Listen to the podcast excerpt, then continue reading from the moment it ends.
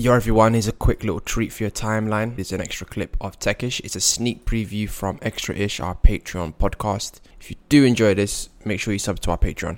Alright, enjoy.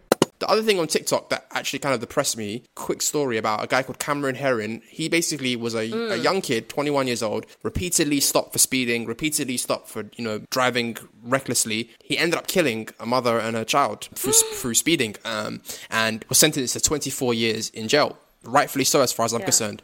But because he looks like he can be in one direction, you get what I'm saying here? He looks like he could be in one direction. There is now a cult following on TikTok, t- like dubbed Justice for Cameron. Basically, he doesn't deserve this amount of time. He didn't know what he was doing. He's a young boy. And basically, it's like pretty privilege. Because he looks like a little one direction pretty boy. Basically, he now has a cult following on TikTok and the hashtag has got like millions of millions of views. And this is the dark side of social media. I can't lie to you, man. This, He was too cute to be incarcerated for too long. I just read one of the quotes online It's, from his it's fan accounts. insane. It's insane because 24 years to me is too short. I don't know what you lot are talking about. I, uh, uh, anyways, This is the thing about young people. Okay, Here, give me my okay boomer moment of the of the show. On the one hand, I'm like, y'all are so clued up on all these things: environment, social justice, identity, pronouns. Yes, lead the way, show us the way. Then you do something like this, where you start a fan account for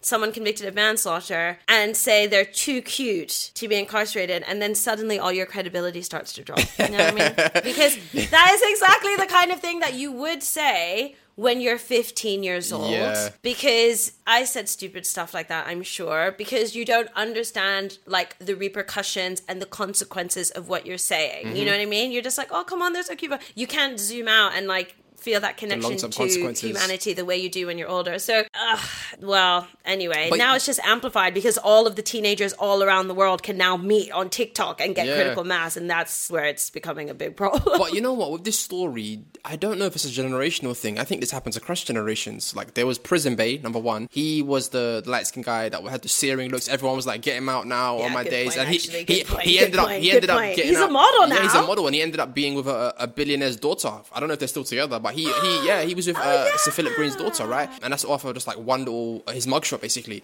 And then also if we looked at I don't have the data, but I would imagine if you looked at people's attractiveness and then correlated that with sentencing, I would probably guess that people who are better looking, taller, you know, traditionally better looking would have lower sentences. If this if the disparity also exists Damn. across race. Let's test that theory. Listen. Someone's done that. Someone's done a dissertation on that. We'll I'm, I'm pretty sure there is. I know for a fact that taller men get better job opportunities. Pretty privilege is a real thing. You know what I'm saying? So it's. I think it's. Mm. Yeah, th- they did that study about CEOs. Like people love tall people. Yeah. and they did that study where like most CEOs are over six two. go. So it's a pathetic thing across all of humanity, unfortunately. Will we? Is pretty privilege the last frontier?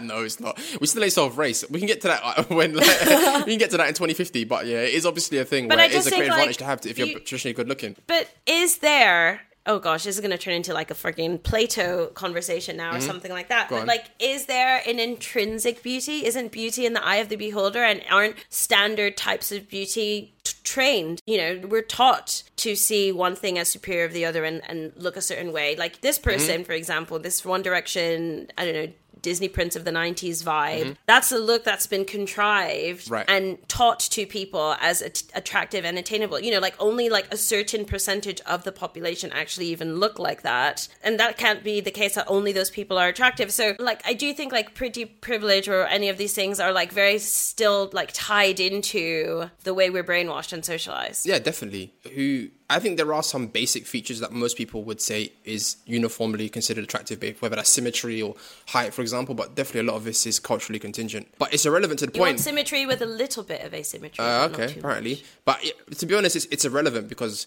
whatever the standards are in terms of beauty standards, those people disproportionately probably have a better or easier life. So even if the standards change, then it would be another subset of people who would have the advantages, basically, right? So the point is, we have to start training people to kind of see beyond that and try to get over the initial instinctual like, oh, I like this person just because of the way they look, right? But I don't know. That's and uh, it's complicated and it's so hard it's so hard because everyone who has a bit of that knows that they've used it to their advantage I don't know about that life. This is this is the ugly team, innit? We just out here trying to make money off our personality. That's what we're why are trying you to do. lying why are you lying I don't know about any of that. I don't know about any of that. This is But is you know, it's a conversation that's too like choked up in emotion to like even have because you know, especially like women, like women have had to go through so much that for people to then try and challenge that and say like, oh well, you only got that because you're hot or That's you're true. this or you're that, and I've had that before, and it's like even if that's like partly true, I really don't want to hear it because I don't want it to diminish any of the other capabilities and skills that I have. So I feel like it's so it's so hard But to that's, have that's the same mindset. a that, debate about that. That's the same mindset that people will have if they're white, for example, and you're like, listen, white privilege is real. Doesn't mean that you haven't got any talent or you're not any Mm. good. But obviously, you've had an easier life, right? Just based on the fact that you don't have to worry about race yeah, as one of those pretty things. privilege hasn't killed millions no, no, of no, people. I'm not saying that. But what I'm talking to the average, what I'm Although talking to, maybe I don't know. plastic surgery gone I'm wrong. just mean I'm just I mean the mindset of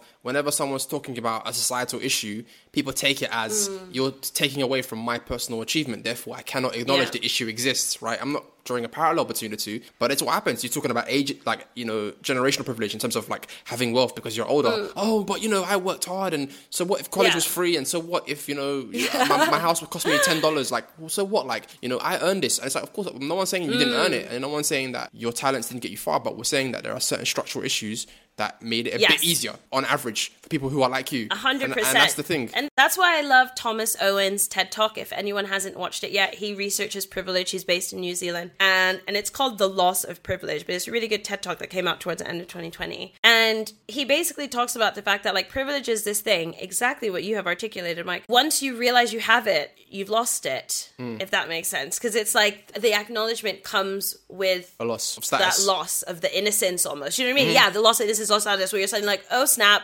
didn't realize that. Oh damn, now I've lost that. Mm-hmm. And that's what makes it so hard for people to digest. Yeah. Because the acknowledgement of it comes with that loss. Like, oh god, now now I can't pretend that I'm oblivious to this or I, I'm not affected by this. It's real Yeah. and it's it's in my life and I need to do something about it. So I thought that was a really good way to reflect.